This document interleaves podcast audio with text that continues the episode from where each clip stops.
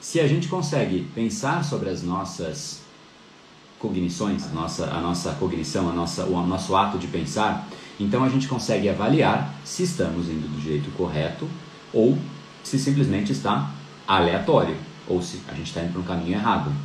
A gente não costuma parar para fazer isso. Por que, que isso é importante? Por que precisamos, já que nós temos esse poder de pensar sobre o pensamento, já que nós temos a metacognição a nosso favor, a nossa disponibilidade, por que, que isso é importante? Porque, independente de nós podermos fazer isso, nós somos animais e nós repetimos o padrão que nós temos estabelecidos. Nós repetimos aquilo que nós fazemos e nós seguiremos repetindo. A gente é aquilo, a gente é a consequência direta dos nossos padrões. Por isso que eu digo, você cria os seus padrões e os seus padrões criam você. Então, se podemos pensar e se podemos avaliar os padrões que nós temos, por que não fazemos isso? A gente simplesmente acha que a gente está preso a um padrão. Só que aí vem a grande beleza. Como se cria um padrão? O que é um padrão? Antes de como se cria, o que é um padrão? Existem diversas formas de padrão que nós seguimos. Padrão é tudo aquilo que o cérebro repete. Então, o que, que o cérebro repete? Ele repete os seus hábitos? Sim. Então, o hábito é um padrão. O cérebro repete algumas atitudes, alguns comportamentos? Sim. Então, atitudes e comportamentos podem ser padrões. Ah, o cérebro repete alguns pensamentos constantemente.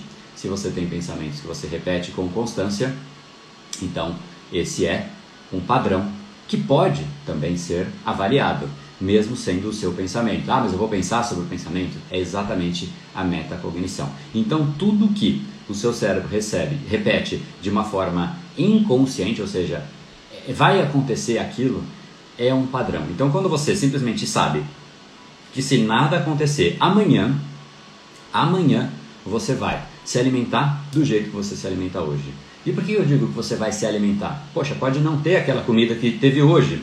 Tudo bem, mas o seu cérebro vai buscar aquilo. Se você está habituado a um docinho depois do almoço, como grande parte das pessoas está habituada, esse é um padrão. Eu não estou. E eu sou um ser humano assim como você. Eu simplesmente mudei este padrão. Ah, mas André, depois do almoço o corpo pede um docinho. Não, o seu corpo pede. O meu não pede. Não é o corpo pede. O corpo pede escambau, é o seu cérebro, porque você educou o seu cérebro assim que ele pede. Esse episódio é mais uma edição do Brain Power Drop, uma pequena cápsula de reflexão oferecida além dos episódios regulares. Para aprofundar no assunto de hoje baixar gratuitamente o seu e-book Reprograme Seu Cérebro, entre em reprogrameseucerebro.com.br/ebook.